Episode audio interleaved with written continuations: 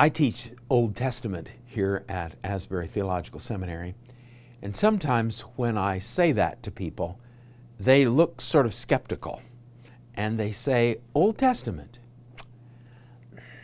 Do we really need the Old Testament? I mean, we're Christians. The, the New Testament is a Christian book, and the Old Testament, I mean, that's a Jewish book. Yeah, that's where we got started, but really, the New Testament has kind of superseded the Old Testament, hasn't it? And even more than that, if, if they get really honest with me, they say, well, doesn't the New Testament correct the Old Testament? I mean, there's, there's a lot of stuff in the Old Testament that's, that's well, wrong.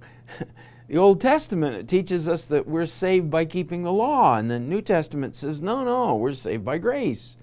And the Old Testament, I mean, you, you got this God there who is uh, really angry and, and mean, and, and the New Testament, you've got God who loves people. And so, do we really need the Old Testament? And the answer is yes, we do need the Old Testament. It's very interesting that this question about the appropriateness of the Old Testament for Christians surfaced as early as 180 years after Jesus, when you had a very saintly preacher who proposed let's just get rid of the Old Testament and those parts of the New Testament that sort of reflect the Old Testament. And it didn't take the church long at all to say, no way. Because the Old Testament is a Christian book, they said. Now, why would they say that? Why would the earliest Christians say, you know what? Our Bible is not just 27 books, it's 66 books. Why would they say that? Well, partly because of Jesus and Paul, which are two pretty good reasons, aren't they? Jesus says to the Pharisees, You know what your problem is? You don't know the Bible well enough.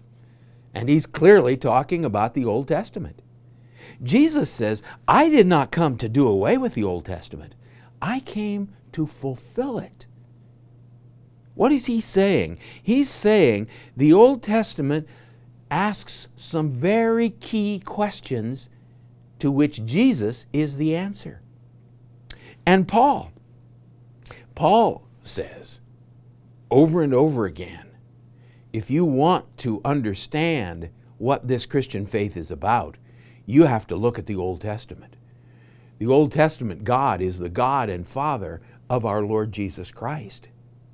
So the early church, when they were challenged to say the Old Testament is really not Christian, said, no, no, it is too a Christian book. Now, what about, though, these questions of, of the differences between the Old Testament and the New Testament? Well, first of all, let me say to you that the Old Testament does not teach that people are saved by keeping the law. People do not come into a saving relationship with God by being obedient to the law. They come into a saving relationship with God by grace. You say, Really? Sure. How about Abraham? How much of the law did he have to keep to have a relationship, a life giving relationship with God? Zero. The law didn't even exist then. But how about the Hebrew people? How much of the law did they have to keep in order to be delivered from their bondage in Egypt? Zero. God didn't say to them, if you keep my law perfectly for several hundred years, I'll come and deliver you. No. He simply delivered them by grace. And that's the way it is right through the Old Testament. You say, well, then what about that law thing? Oh, grace is the way to God, obedience is the walk with God. And that's exactly what the Apostle Paul says in the New Testament. He says, You've been saved by grace, so stop your stealing, stop your lying, stop your immorality, stop your dishonesty. Why? Because you have to? No, no. Because you love Jesus. And Jesus has transferred you from the kingdom of darkness to the kingdom of light. What we find in the Old Testament is it develops some major themes. And the New Testament assumes we've got those so it doesn't have to repeat them, but it can supplement them. It can build on them so we get the whole picture. Let me give you a couple of examples. The Old Testament teaches us about a God who is transcendent. He is not this world, He is other than this world. Wow, that has tremendous implications. The New Testament says, Did you get that? He is not this world. And guess what? The transcendent God has broken into this world and He's with us. Now, if you don't know that God is transcendent, what's the big deal about Him being with us? He ought to be. We're nice people. The Old Testament teaches us that God is the Holy One. He is absolutely other in His character and His nature. He's awesome. The New Testament teaches us God is love. Now, if you don't know that the one who loves you is the Holy One, What's the big deal about him loving you? He ought to. You're a lovable person, huh?